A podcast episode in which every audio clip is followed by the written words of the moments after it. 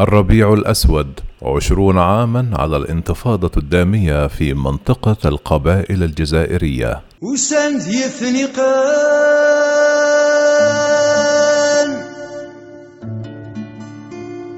رصان ذي المرصان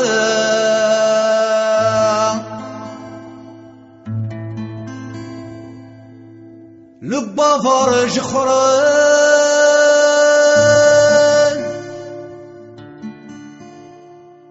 تدخل الجزائر في العشرون من نيسان إبريل الذكرى الثانوية العشرون لاندلاع انتفاضة الربيع الأسود الدامية التي خرجت في منطقة القبائل بالجزائر. وذلك بعد وفاة طالب في المدرسة الثانوية في مقر للدرك الوطني. مناسبة لها أهمية خاصة للمناضلين من أجل الهوية الأمازيغية في مسيرتهم لتثبيت الاعتراف بثقافتهم. في نيسان إبريل من عام 2001 تفجرت انتفاضة دامية باسم الدفاع عن الهوية الأمازيغية في منطقة القبائل بالجزائر عرفت بالربيع الأسود. هذه الاحتجاجات اندلعت بعد وفاة طالب في المدرسة الثانوية في مقر للدرك الوطني. ففي الثامن عشر من نيسان إبريل من عام 2001 أصيب ماسينيسا قرماح البالغ من العمر 18 عاما بجروح خطيرة. جراء طلقات من رشاش كلانشيكوف في مقر للدرك لبني دوالة وهي بلدة جبلية قريبة من تيزي ووزو شرق الجزائر العاصمة. يذكر أن هذه الحادثة تزامنت مع الذكرى السنوية للربيع الأمازيغي في عشرون من نيسان إبريل من عام 1980 مما ساهم في تأجيج المظاهرات. وكان الدرك أعتقل الطالب في المدرسة الثانوية بعد مشاجرة عادية بين شبان وعناصر الدرك وبعد يومين توفي في مستشفى بالعاصمة حيث تم نقله في حالة حرجة. تجمهر سكان المدن والقرى في الشوارع للمطالبة بإغلاق جميع مقار الدرك الوطني في المنطقة، وتحولت المظاهرات إلى مواجهات مع قوات الأمن التي أطلقت النيران بالذخيرة الحية مما أسفر عن مقتل 126 شخصا وجرح أكثر من خمسة آلاف آخرين.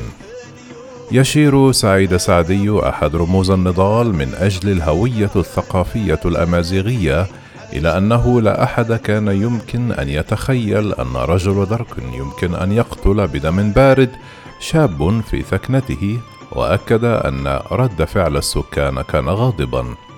ورأى الرئيس السابق لحزب التجمع من أجل الثقافة والديمقراطية أن الربيع الأسود لعام 2001 هو شهادة ميلاد لشكل جديد من الاحتجاج في الجزائر أدى إلى احتلال الشارع.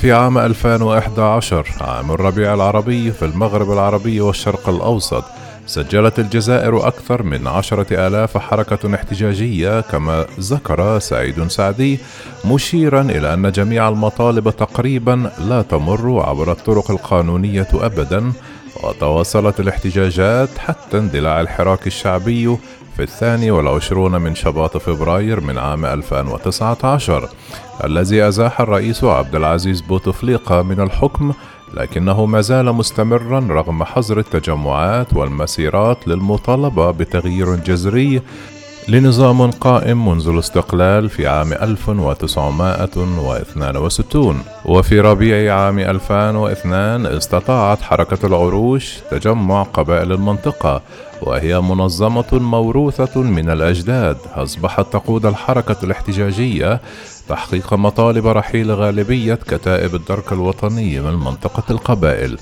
كما أصبحت اللغة الأمازيغية معترف بها كلغة وطنية بقرار من بوتفليقة رغم أنه معارض لأي فكرة تتحدث عن التعددية. لكن سعيد سعدي الذي نشر مؤخرا الجزء الثاني من مذكراته يعتبر أن قرار بوتفليقة بإقرار الأمازيغية لغة وطنية جاء لتبرئة نفسه من المسؤولية عن جرائم الدولة المرتكبة في منطقة القبائل. وفي وقت لاحق أصبحت الأمازيغية اللغة الرسمية الثانية في البلاد إلى جانب اللغة العربية بمناسبة تعديل الدستور في عام 2016 أما التقدم الآخر في مسار النضال من أجل الاعتراف بالثقافة الأمازيغية فحدث في كانون الأول من ديسمبر من عام 2017 عندما أصدر بوتفليقة مرسوما يعترف برأس السنة الأمازيغية من يناير الموافق الثاني عشر كانون الثاني عطلة وطنية رسمية في الجزائر لتوطيد الوحدة الوطنية. ومن المؤكد أن الاعتراف باللغة الأمازيغية كلغة رسمية لم يغير شيئا في الواقع ما عدا اللافتات الحكومية المكتوبة بها ذلك لأن تدريسها ظل اختياريا ما جعلها تحتل مرتبة ثانوية في البرامج الدراسية.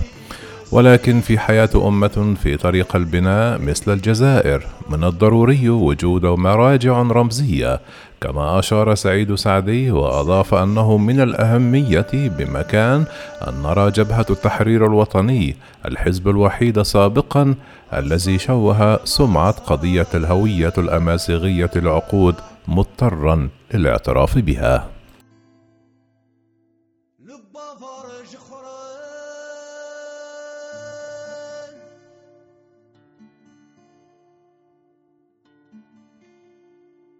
قند السلعة